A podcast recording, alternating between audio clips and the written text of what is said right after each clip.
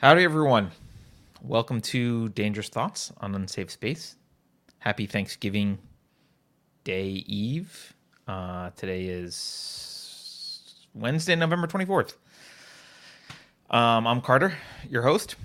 As a general reminder, don't forget to give thanks to that subscribe button. It's shiny and it's red, and it wants to be appreciated. You can watch us, as always, on unsafespace.com, where the live stream is embedded. We're also on Utreon, we're on Odyssey, and we're on YouTube. And I want to start by shouting out to everyone who financially supports the show. Thank you for doing that. We couldn't do this without you. If you want to support the show, you can go to unsafespace.com. You get your name in the credits. You get a mug, depending on what level you... I think, where's the mug? There's a mug behind me, right there. That grenade mug that's on the shelf behind me, depending on what level you contribute at. You can buy merch if you want to. All that fun stuff. But thank you. Matt Deckard says, everyone's live right now. Yeah, some people have complained that I'm stepping on other people's live shows, but I'm doing this at the time that I can do it, so that's what you get. So, Greg the Baritone wants to know if I got my Christmas shopping done at Louis Vuitton last weekend. It wasn't looting, Greg. That's what I've been told. It's not appropriate to call it looting for some, I forget what the reason was, because there wasn't a state of emergency. Although I think there is, because Gavin Newsom declares states of emergency over COVID. Anyway, welcome everyone. I was thinking today, I view this audience in particular, I mean, you know, this is maybe true for lots of the shows, but for this show in particular, I view this as the intellectual core of the Unsafe Space community. I'm not trying to be rude to the people who don't watch this show, but I think the people who show up here are people who see that ideas matter, and actually maybe they're the heart of the community, not just the intellectual core, because... you know, ideas matter means something in reality, right? There are people in the world who are motivated to action and are very passionate when they see like a picture of a starving child, right? Or maybe a dead child on a Turkish beach. All those things are moving and they motivate us, and like there are people who respond to that emotionally. And you know, I'm dating myself, but you know, Audrey Hepburn comes on screen surrounded by starving kids, and you want to send your money. But then there are the people, and this is a much smaller subset, and I think these people are actually more important. Then there are people who understand the power and importance of ideas, right? And they are moved to action with that same passion when they hear someone advocate for communism, right? Because when they hear the advocacy of communism, they see clearly in their mind's eye not one starving child, but millions of starving children, it's that understanding that ideas manifest themselves in concretes in reality, and that bad ideas hurt lots of people, a lot more than just one person, and that's why ideas animate me. It's because they're not intellectual curiosities, but they are things that have real consequences here in the real world. So, yes, Matt. When I say I like the audience, Matt, I'm not. It's everyone except for Matt Deckard. Just to be clear. So I'm gonna try and keep the show. I'm kidding. I'm gonna try and keep the show short tonight, partly because it's Thanksgiving Day Eve. I just want to keep it short personally. So we're gonna skip a definition, and we're not gonna do a lot of news today. But we're going to say no to definitions, no to news, but we're going to say yes to, this is the world's smallest glass of eggnog, but I'm allowed to, it's almost Thanksgiving, I'm allowed to start drinking eggnog. I have these tiny glasses so that I don't drink too much eggnog, because it's really, really bad for you. Definitely not carnivore. Okay. What I want to talk about tonight is really more of a, I want to step back a little bit and do kind of just a summary of what we've talked about to date, because we've gotten into various topics, and I don't know that I've ever kind of tried to unify them all together and say like more of an overarching, what's the purpose, how do they fit together, what are we trying to do? And I was prompted because of a Twitter conversation that happened the other day. So the other day I tweeted something that was offensive to a lot of people. I said, Christianity lacks the philosophical foundation to save the world from woke, because to do so, one must have clear, unambiguous, metaphysical, epistemological, and ethical arguments, not a book of poetry that anyone can claim means what they want. People did not like that. By the way, I didn't intend for Book of Poetry to be a derisive thing. I mean, poetry is beautiful. I don't think it's philosophical. Anyway, people got upset. And aside from a lot of anger responses that I got, which I can go through the errors and their thinking of some of these later, maybe in another show, I also got a legitimate question that was so straightforward and obvious that it actually gave me pause, because I realized it's not something I talk about much. And the question, I'm paraphrasing, but the question was basically, well, what does have the philosophic foundation to save the world from woke, right? And I thought, okay, so this is a good time to maybe pause and kind of recap what I'm attempting to do on Dangerous Thoughts. I'm attempting to do it with you guys. I would like this to be as participatory as possible generally, and some people have participated, and I appreciate that. And we'll talk about what we've explored so far. And then we can wrap up the show and go prep turkey. I have turkey that's in brine right now, which I did this morning. So, all right. So let's talk about what I'm trying to do here with Dangerous Thoughts. And let's start by saying what I'm not trying to do, because I realized after that Twitter discussion what a lot of people are trying to do, and it's the opposite of what I'm trying to do. A lot of people are trying to find the system. They want to find the answer, right? They want to find the thing that is pre-existing, that's some belief system that works. And I'm not trying to do that. Now, granted, I am very sure about what many of the foundational elements ought to be, but I'm not looking for an off-the-shelf solution, right? I'm not like, oh, Mormonism, that'll work, or humanism, or, hey, the Methodists, they got it, right? I'm not looking at in the past going, this is the one thing that we should just go back to and adopt. Here's the off-the-shelf solution. And even, I know a lot of people know that I have a background with objectivism. Even the objectivist, I'm not looking back and going, oh, they've got it. Let's take that off the shelf and use it. Although I do think there are a lot of foundational elements that objectivists and Aristotelians and others share that are important. And one of the reasons I'm not looking for an off-the-shelf system like that is we got here, right? We have woke. It has ruined a lot of what was good about secular society. It's ruined large swaths of Christianity. It has penetrated and destroyed American culture, not just the Christian culture, but also the secular culture, but both, not just the secular culture. It has destroyed the Christian culture in many respects.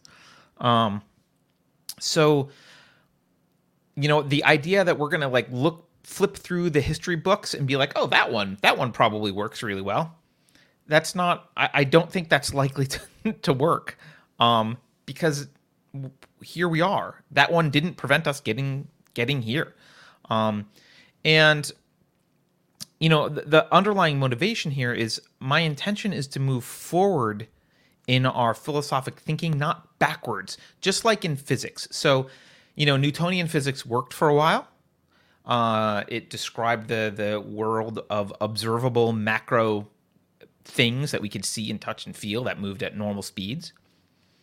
And then someone noticed, hey, I'm getting the wrong answers when I apply it to subatomic particles that move near the speed of light, right?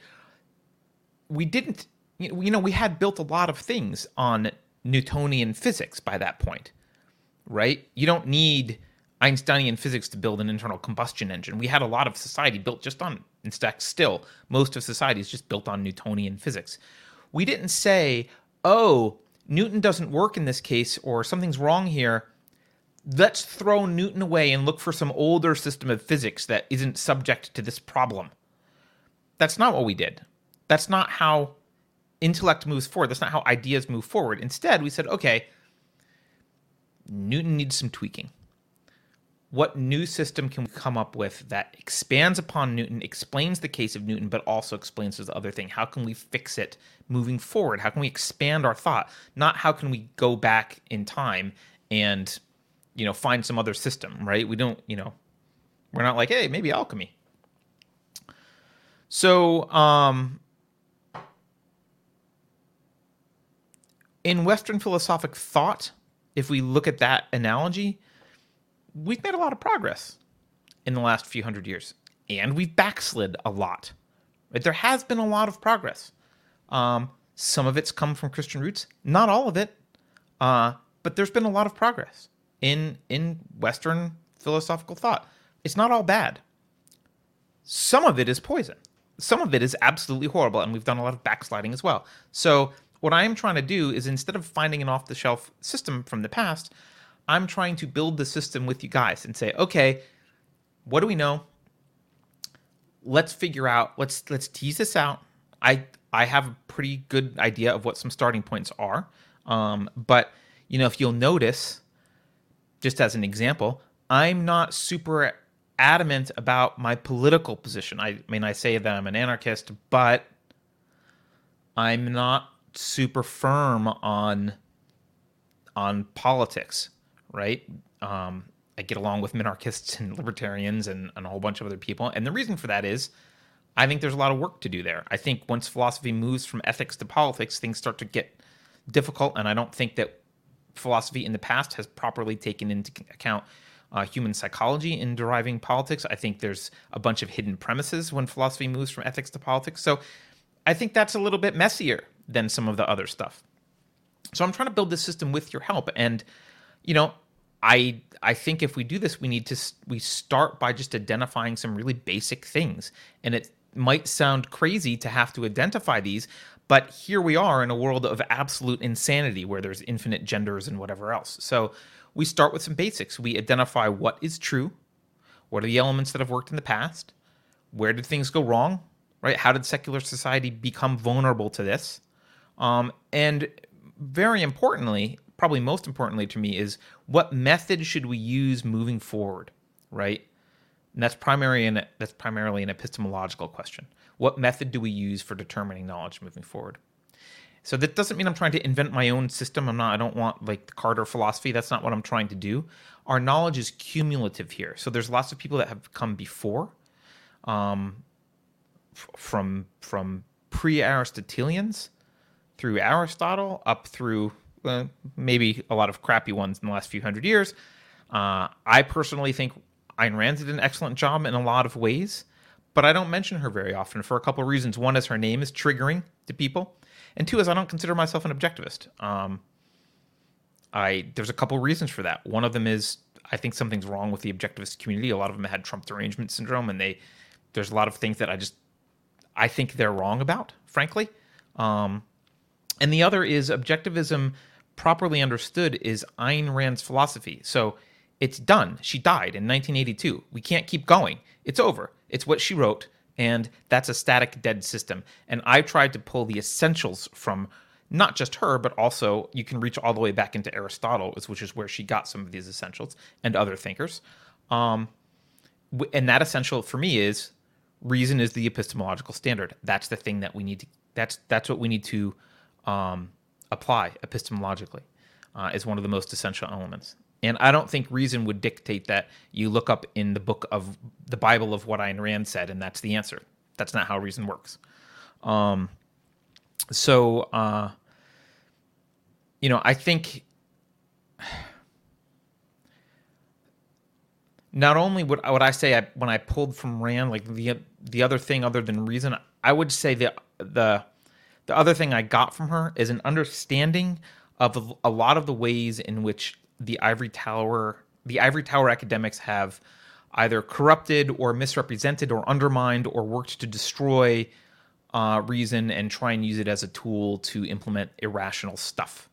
And I think one of the greatest tragedies of philosophy in the last few hundred years is that dishonest philosophers convinced people that communism was a system based on pure reason, and nothing could be further from the truth. That's another show. But so I kind of just want to look at the philosophy that's been done in the past, look at what's worked in the past and what hasn't, and build the system with you guys. That's what this show is about. So Demon Slayer says, progressive? I guess. Actual progress? Sure. Maybe that's what I'm meaning.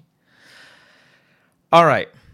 So let's just rate. So I'm going to just do a summary by kind of laying some groundwork of where we start, what I've talked about so far, and then we'll call it a day and we can go eat turkey tomorrow. So let's lay some groundwork.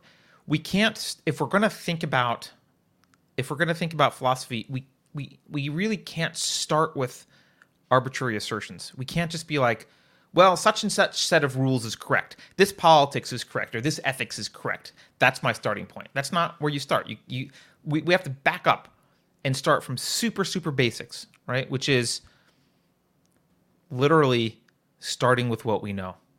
And do you remember that Dr. Seuss book, Sam, I Am Sam? That's kind of where we start. Here I am. I am here. I exist, right? Just... you're here, and you're you. That's where you start, because that much you should know. And if you don't know that, you should probably add some shit to your Twitter bio and watch another show. So this kind of leads, I'm not going to go into detail on this because I want this to be a short show, but this starting point will reveal to you some metaphysical axioms, right? And these are pretty basic. Existence exists. Right? Which means basically there is something as opposed to nothing. It sounds trite to say, right? But not every college professor, philosopher, or English professor believes that. Believe that or not. The law of identity is another axiom, right? Which means to be is to be something in particular. This is taken from Aristotle's A is A, right? A thing is what it is. To be is to be something, not to be... you're not just there. You're there as a particular thing with particular characteristics at a particular time. Another metaphysical axiom you would hit is consciousness perceives existence. Consciousness is the faculty of perception of existence, right? And these are all... what makes something an axiom is you, in order to try and deny it, you have to assume it's true, right? So, and you'll find that all of those are true. And there's corollaries to those. You'll hear the law of non-contradiction, the law of causality. I view those as corollaries to these other metaphysical axioms. So we're kind of starting very basic, like, here I am. Like, this is, I exist. It's very simple. It's not super complex, right? Then we can ask, well, how do I know? How do I know anything? That's epistemology, right? That's the question of epistemology, right? You've got lots of ideas or conclusions or thoughts or feelings or dreams or whatever potentially floating around your head, right? How do you know what's true, right? How do you know what is true? And the way that you figure it out is you apply a process of checking for adherence to the metaphysical axioms, right? So is a conclusion or idea you have, is it consistent with existence, the law of identity, right? It's non-contradictory.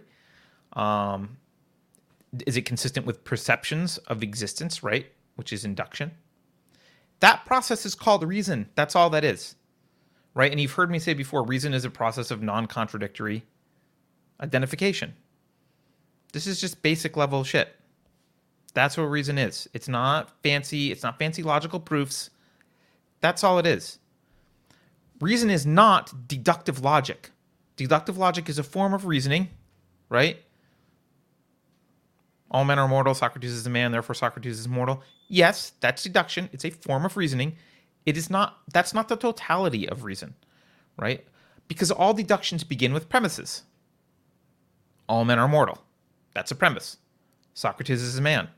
Also a premise. Much more questionable today, thanks to wokies, right? So all, these premises are ultimately, they're either deduced from other deductions or...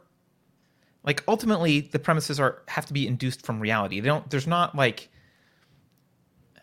just magical truths in your head, contrary to what someone like Immanuel Kant would argue. There's not just truths that you just know that are just in your head. That I'm going to deduce everything from this. Like that's not how things work. You're just here. You've got to induce things. And induction is a form you look around at reality, you perceive reality, and you form a concept by making a generalization about what you see. And you look around and you're like, well, gee, every person who ever has existed has died. Every person seems to be on the track of getting older and dying. Every person I've ever heard about, seen, I've never heard of anyone who hasn't died.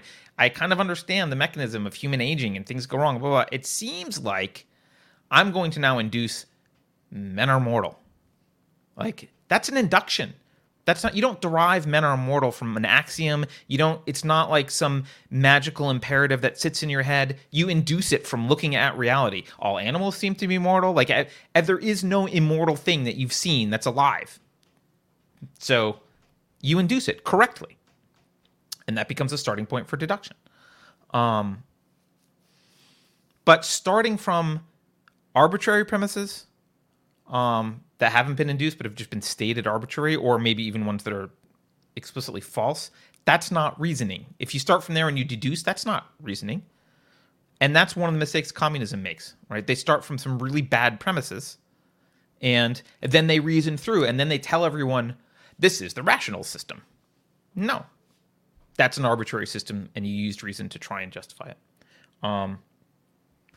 So only after you've done this basic kind of metaphysical and epistemological work can you then ask the question, which I think more people are interested in talking about, what should I do, right? More formally, it would be what should one do, right? Which gets you into ethics, which is a code of values or principles for guiding man's choices and actions, basically. So that's kind of the kind of basic level stuff, right? So with that in mind, let's just take a look at some topics we've talked about so far. I'm just going to do a quick summary because I think not everyone has watched all these shows, and I get it. So, Peanut Butter says everybody poops. It's funny, and it is the name of a book. It's also a valid induction, right? That's a valid induction. All right. So I'm not going to go through every single episode, don't worry, but I'm going to start by saying in the first episode, we blah, blah, blah. Don't freak out. I'm not going to walk through all of them. But in the first episode, we talked about a concept hierarchy. We talked about building this mental model of the world. We talked about concepts being based on concepts like are based on, I won't say based on, they could be derived or children of parent concepts that are more abstract, and they subsume more concrete concepts, right? So they sit like in a tree. And we talked about building the concepts, and building the concepts doesn't start from the top down. It doesn't really start from the bottom up either. It really more naturally, as we grow up, it kind of starts from the middle out. And I think an example that one of the community members gave was an example of a rock. Right? When you grow up, you don't start with like, oh, that's flint, right? It's like, oh, that's a rock. And you might then later learn to classify rocks, or maybe subcategory of, I don't know, inanimate objects or something, right? And you might also learn to go down the conceptual hierarchy and go, oh, this is an opal, that's a granite, right? I'm going to differentiate. So experts might even go further down. Maybe there's different types of granite. I don't know. So we talked about that. We talked about policing that conceptual hierarchy model that you're building in your head, policing it with reason to eradicate internal contradictions and contradictions with observed reality, right? That's your responsibility to be a clear, rational thinker. You got to police that. We talked about words being used as labels for the concepts in that hierarchy, right? And we talked about what definitions. We kind of have a format for definitions to help us place a concept in a hierarchy. And we said it's a member of this category and it's differentiated from the siblings in that category by blankety blank, right? That was the format that we used. And I think we briefly talked about words only being labels. I think it was the 7th episode that we did. It was objectivity. We briefly touched on that. I think I mentioned the analytic-synthetic dichotomy. But just as a reminder, the concepts and the definition of the word are not the same thing, right? The words are labels and placeholders. The definition helps you locate it in your hierarchy, but the concept itself is not just the definition, right? The definition only includes essential characteristics for shorthand notation, but the concept itself has all the attributes of the things that that concept subsumes. It subsumes all the dependent concepts and concretes. The concept is more than just the definition itself. So we talked about that words being labels. In the second episode, we talked about hidden premises. Premises are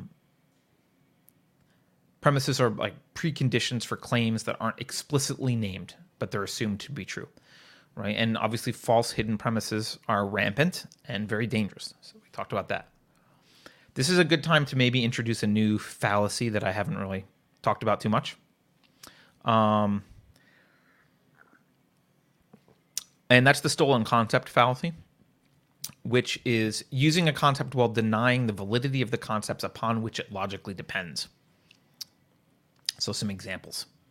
You heard people defending the BLM riots last year. I forget. I think the 1619 lady said this, and probably people like Joy Reid too, but I don't remember. They said something to the effect of that people have a right to destroy someone else's property. Right? Now, of course, you could do this with right to healthcare too, but I like this one because it's so ridiculous. Well, the word right. Rights apply to individuals and are dependent upon the concept of individual sovereignty. Right? Rights depend on this concept of individual sovereignty. One of the logical consequences of individual sovereignty is the right to property. Right? A lot of rights are corollaries to basically your right to your own life. Right? One of them is the right to property. Now, this means you can't have a right to destroy someone else's property because that kind of a right would negate the concept of individual sovereignty and the rights upon which the property right depends. And if there's no individual sovereignty, if there's no right to your own life, then there are no rights generally. Therefore, you've just destroyed the concept that you're depending on. You want to use the word right because it sounds good and people like it and they feel like it's an entitlement, right? Often that's what they mean by it. They want to use that word because it sounds more moral than an entitlement. But that's a misuse. It's a stolen concept. You can't use the word right to destroy the concepts on which rights depend. That's a fallacy. There's a special case here, which I'm just going to bring up really quickly, which is concepts that relate to individuals then getting applied to collectives. And I'm going to bring it up because of the concept of social justice. Justice is a concept that's dependent upon ethics. It's an ethical concept. Ethics apply to the actions of individuals only. Groups can't act. Only some or all individuals in a group can act individually. They might all choose to do the same thing, in which case every single individual is acting, but groups can't act, just like groups can't think, right, and make a decision. They could vote and, there could be, that's fine. They can do that. You can vote and say a majority, blah, blah, blah, but it's a majority of individuals. Only individuals make those decisions. Only individuals act. So ethics are applied to individuals, not groups. Now, the word social here in social justice is really meant to mean collective or group. So you can see the stolen concept fallacy right away. It's there can be no such thing as collective or group justice since ethics only apply to the actions of individuals. You can't use that term because it doesn't apply. You can't eradicate. I haven't explained this part as much, but you can't. Using it inappropriately actually eradicates the individual justice because the moment you apply this to a group, you're now denying individual ethical behaviors. Or you're pulling ethics outside of individuality, right? Outside of individuals and applying it to a group, which means it can't apply to the individual anymore because now you're a member of the group. If the group does something wrong, you're wrong, which is not how ethics works. So stolen concept fallacy is a good one to know. All right. We had a couple episodes about the challenges that emotions present to critical thinking. By the way, I'm listing some of these episodes because if you missed them or if you're interested in any topics, I'll put links to all this stuff when I do the show notes, which will probably be later tonight. I'll put them below. But we had a couple episodes about the challenges that emotions present to critical thinking, and we recognize that emotions are essential motivation to behavior. We touched on the role of some neurotransmitters, and we explored how often emotions can cloud and distort judgment and decision-making. I reviewed a research paper by Dr. Jennifer Lerner from Harvard, which was a meta-analysis. It was published in 2015 in the Annual Review of Psychology, and in that discussion, we talked about the appraisal tendency framework for evaluating how emotions impact our thinking. We talked about what doesn't work to minimize the impact of emotions on our thinking, and one thing that didn't work was suppressing your emotions. Doesn't work. We talked about things that do work. Time, increased awareness of your emotional state, being aware of your current emotional state actually helps undo some of the influence it has on your decisions. We also discussed all this stuff in an episode with Nikki Klein, or some of this stuff. You can probably hear my baby crying in the background. Sorry, I can't help it. I'm not the one with the feed bags, so I can't make her stop. We discussed the that was crass. Sorry. We discussed the concept of objectivity in one of the shows. And we talked about how it's dishonest to claim that the only way to be objective is to know something apart from any faculties you would have for knowing, like perception and cognition, right? This is a very common fallacy. It's like, well, because you have to know it by some realistic means in reality, therefore it's not objectively true because you have some means of knowing it. And people who make arbitrary assertions love to do this, right? They love to say, well, you're not objective because you have to perceive it through some means. It has to be filtered through your consciousness. Duh. But my thing's objective because I claim it has a mystical origin, right? It's ludicrous. We talked about what objectivity actually is, which is a metaphysical recognition of reality existing independent of your consciousness, and the epistemological recognition that you need a process for policing that concept hierarchy. You need reason, right? Using logic, induction, deduction, all that stuff, right? That's what objectivity is. It's simply the application of those recognitions. And to the extent that someone applies those to an argument or their conclusion, we call them objective. We say that was an objective decision. To the extent that they haven't done this, but they've instead evaded policing their concept hierarchy altogether, used feelings to reach their conclusions instead, denied that reality is unaffected by their desire for it to be a certain way, just, I wish this were true, therefore blah, right? We call them subjective when they do things like that, right? An obvious example would be like, hey, Your Honor, I really love my wife, so she can't be guilty. Like, that's clear subjectivity, right? It's not rational. There's no attempt to be objective. It's substituting emotions for reason. It's actually a little bit of a metaphysical reality denial. It's like my consciousness ought to manifest the truth of this, what it wants. We talked about principles. We talked about principles being integrations of derivative generalizations into a single generalization. And we said they were all of the same form. All instances of this type of choice will lead to this kind of effect. That's what we said principles were. And we talked about them like a bunch of non-moral principles and domain-specific stuff. So we gave examples of, I think I gave an example of Cobra Kai, principles of Cobra Kai, electrical engineering, that kind of stuff. And then we said, okay, well, then what are moral principles? And they said, well, these are principles that are rooted in life as the moral standard. And I think the language that I use, I copied this. I can read this here. I copied it from notes from a previous show. As I said, moral principles are life principles that apply universally to human action as such, and for which the purpose is the achievement of values required by human life as such, by its very nature. That's what we said moral principles were. Now, by the way, on a recent Kofefi break, which I think was Fridays, Bradley Helgerson, Carrie's preacher, who I really like, he argued that because we could choose something other than life as the ethical standard, this definition of moral principles was not objective. There's no foundation, he kept saying. There's no foundation. And this is similar to the error that I mentioned above, right? It's wrong to claim that the only way to be objective is that you have to know something apart from any faculties you have for knowing or perception or cognition. It doesn't objectivity or the foundation doesn't require that there's some external factor giving you the answer. And certainly the solution to that problem would not be an arbitrary assertion about some, like, well, this is the thing, right? Far from objective, arbitrary assertions are about as subjective as you can possibly get. Someday I'm going to convince Bradley of this, but I failed on Friday. Okay. Last week we talked about faith. We said that when we use reason to draw conclusions, we call it reasoning. Duh. But that we needed a word for non-reasoning, right? The entire universe of possibilities for your cognition that's used to draw a conclusion.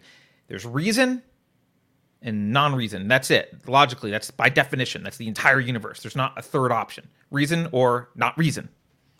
I think that should be very clear. Those are the options. Reason, not reason. We needed a word for not reason. I said, we have one. It's called faith. And I said, faith is the belief in something apart from or contrary to reason. Now, some people were upset about this. They maybe want me to use another word, right? Like reasoning versus glorping or something, right? And we would say glorping is non-reason. We could do that, but I don't think it's necessary to invent a neologism here because we have a word, and that word is faith. And I get that there are people that want to save the word faith because they're trying to legitimize it in some way, and they don't like that it's a term for non-reason. And this is understandable. And it's understandable because of how reason has been treated philosophically. And this is another actually great tragedy, I think, of philosophy in the last few hundred years. You also, not only do you have the convincing people that communism was reason, and the scientific system, you also had people, a lot dishonest philosophers will say, they convinced people that reason itself is somehow impotent to deal with the entire human experience. So they've set up like this reason versus emotion dichotomy, as if reason is only about these cold, hard, even actually Bradley on Friday said, like, cold, hard reason. Like, what the hell does that mean, right? We're motivated by emotions. That's like a rational recognition of the human experience is that emotions play a big role and they matter, right? Reason just says they don't let you make statements about external reality with credibility. I feel X is not proof. That's all reason says. So they've set up this weird dichotomy where, like, well, if you want to be a poet and love and have a heart, you have to shun reason because it's cold and hard. That's bullshit. They've reduced reason often to logical proof. So they'll be like, well, I can't prove it, therefore it's not a reasonable position. That's not what reason is. Reason isn't just logical proofs, right? All of deduction relies on induction, which is not logical proof at all. So again, reason is just this correspondence, this process of non-contradictory identification. That's what it is, right? You also heard philosophers make these weird arguments like, well, humans have an emotional need for blankety blank, therefore reason can't help them get there. Yet humans do have emotional needs, and reason can help you identify, in reality, what can help you fulfill those emotional needs. So all that stuff is stupid philosophy that has been used to actually tear down reason, largely by, probably some Christians have done this, but it's largely by secularists who have some other nefarious goal, like, well, I really want an authoritarian state, so I better explain how the universe really wants people to be fodder for the state and blah, blah, blah, blah, blah, right? Or Immanuel Kant, who was like, well, I gotta neuter reason in order to make room for faith. That's a paraphrase of what he said. So those are some things that we talked about. I think that covers like most of the things we talked about so far. I think we've only had 8 or 9 episodes. My goal with this community here is, you guys know me. You've watched me on other shows too. I have lots of conclusions about stuff. Some of those conclusions are old and well-tested, and I'm very confident in them. I'm not going to shy away from that. But fundamentally, I'm not married to the conclusions, right? And I think a lot of people are married to conclusions, and that's not what I want here. I don't want this discussion to be about being married to the conclusions. Someone, and it was another Christian guy that I like, and it might have been Bradley, but I don't want to say it was him because I don't remember. But I was having a conversation with someone months ago, and they said, well, I'm not going to try and convince you of Christianity because you just have no incentive to be a Christian. There's nothing motivating you to be a Christian, so therefore you won't be open to the arguments. And I let that pass at the time because I was like, okay. But I thought about it more.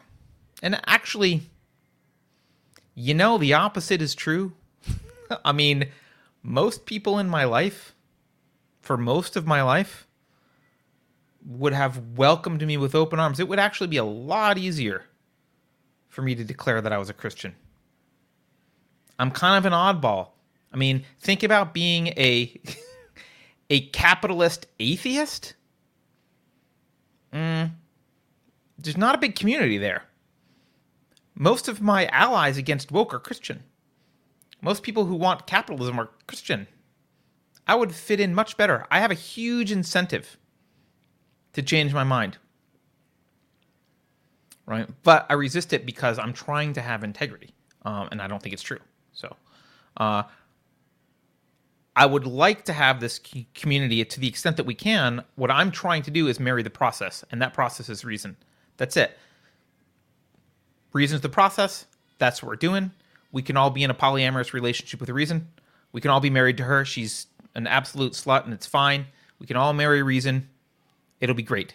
But we do have to be true to her, right? That's the goal.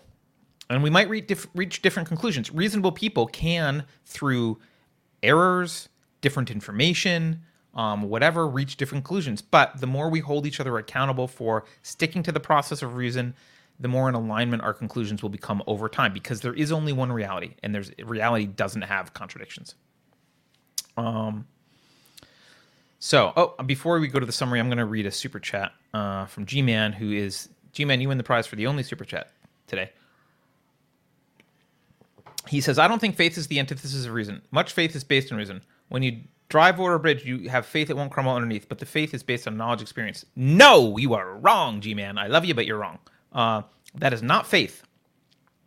You do not believe the bridge won't crumble because of faith. That is confidence in the laws of physics, the people who built the bridge. You have reason to believe that the bridge won't fall down. When you have reason to believe the bridge won't fall down, it's not faith. Now, I talked about this a little bit in the last episode about faith, in that the word faith is used in exactly the sense G-Man talked about it. And I exactly the way he used it. And I had this conversation with Thomas St. Thomas, he similarly said, well, this is how people use it. Yes, people do use it that way. It's sloppy. It's not philosophically correct. The dictionary is full of slop. We're not trying to find slop. We are trying to be as accurate as possible. There are plenty of synonyms for that feeling that you're talking about. Confidence is one of them. Trust is another one. Those things can be reasoned. You don't need the word faith. If you're only using reason, you don't actually need the word faith. Reason doesn't need faith. Faith does need reason. So you need a word for non-reason, and there isn't another word for it. It is just faith. That's what that means epistemologically. I get that people don't understand the difference between the confidence they have driving over the bridge and the confidence they have that Zeus is alive. But those are two different things. One is based on reason and one's not. And if we're going to be clear in our thinking, I advocate for not using sloppy language. I get it. When other people use it, you don't have to be a dick about it and be like, that's not faith, blah, blah, blah, blah. But when you use it, don't use that word. There's plenty of other words for it. And when we have philosophical discussions, we need to be clear about what we're talking about. because otherwise people will sneak that word in there and they'll conflate it with other things. And before you know it, you'll be like, well, yeah, they'll be like, look, G-Man, you do accept faith. And G-Man will be like, yeah, you're right. I have faith about the bridge. See, therefore, this other thing, which is irrational, you should believe because you have faith. That's not how that works. You don't have faith in science. You don't have faith in bridges. That's not faith. It's a misuse of the word. So, all right. Whew, sorry, G-Man. I didn't mean to go off on you. All right. I like G-Man. But G-Man, you should talk to Thomas St. Thomas because Thomas St. Thomas had the same argument with me. We discussed it. I addressed it in the show last week, and Thomas St. Thomas is now on my side, I think. I don't want to speak for him, but I'm pretty sure. All right. So in summary here, I think that's a pretty good summary of everything we've talked about so far. I'd like to start bringing people from the community, like G-Man, if he wants to argue the bridge thing more, on the show to discuss stuff, to clarify things, to debate. If you're interested in doing that, please let us know.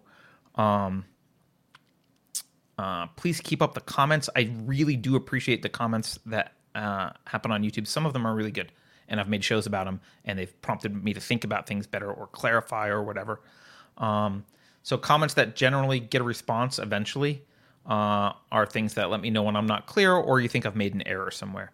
Comments that don't get a response are usually like a diatribe about a topic that sounds like you didn't actually listen to anything I said about the topic.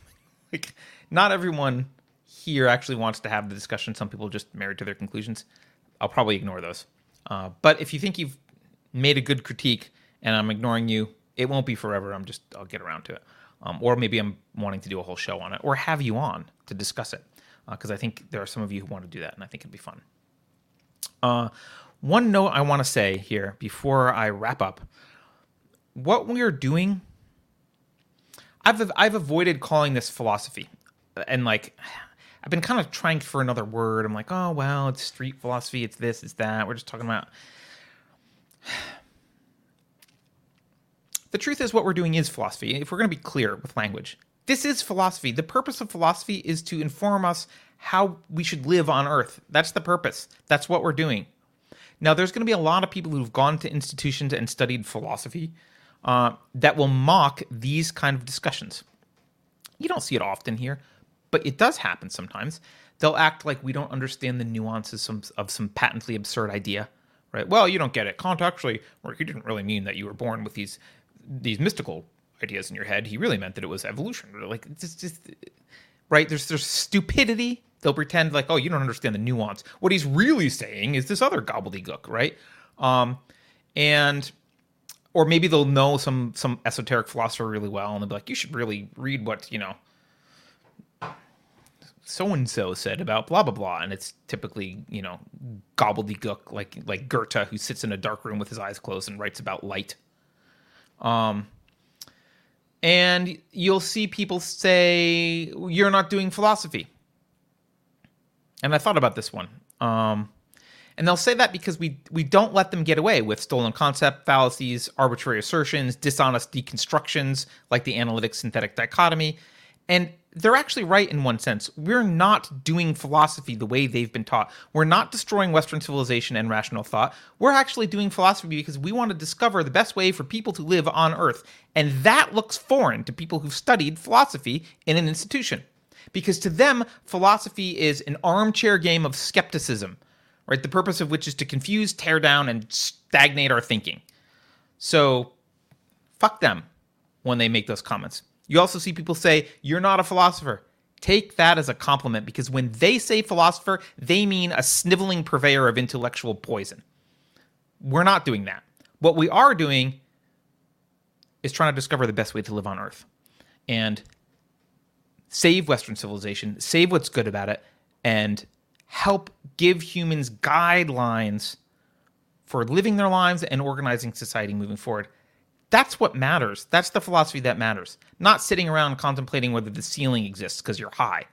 Or, writing about whether words can manifest reality. That's not philosophy. That's, delusion. So let's keep exploring this stuff together. at least those of us who are married to the method of reason. Not because we're philosophers, but because we want to be the best humans that we can be. That's what we want. At least I do. So Andrew says best way is totally subjective. Yeah, great. So we have to have a conversation about that. What does that mean? Maybe I'm being sloppy with language. Anyway, I think that's it. I came in under an hour, so I should stop. Unless there's something I really need to talk about, which I don't see anyone saying in chat. I'm just going to wish everyone a happy Thanksgiving. Don't forget to throw some gravy on that subscribe button. It needs gravy.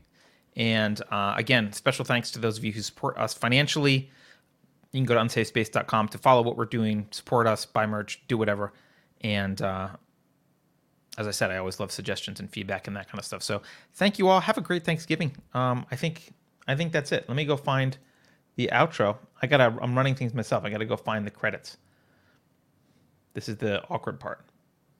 Okay, there are the credits. All right. Bye, guys. Have a good one. We will see you back on Friday with Josh Slocum and Sirat Chawla. I imagine we'll get into quite a lot of discussions about cluster B and that kind of stuff. Enjoy your turkey. Take care.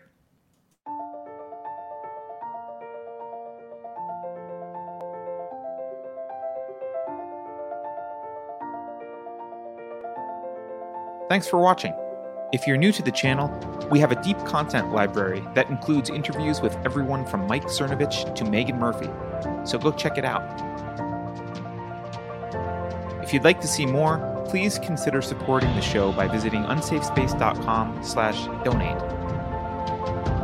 You can find us on all the major social media platforms, at least for now, and you can find a community of like-minded individuals on our Unsafe Space chat on Telegram. See you there.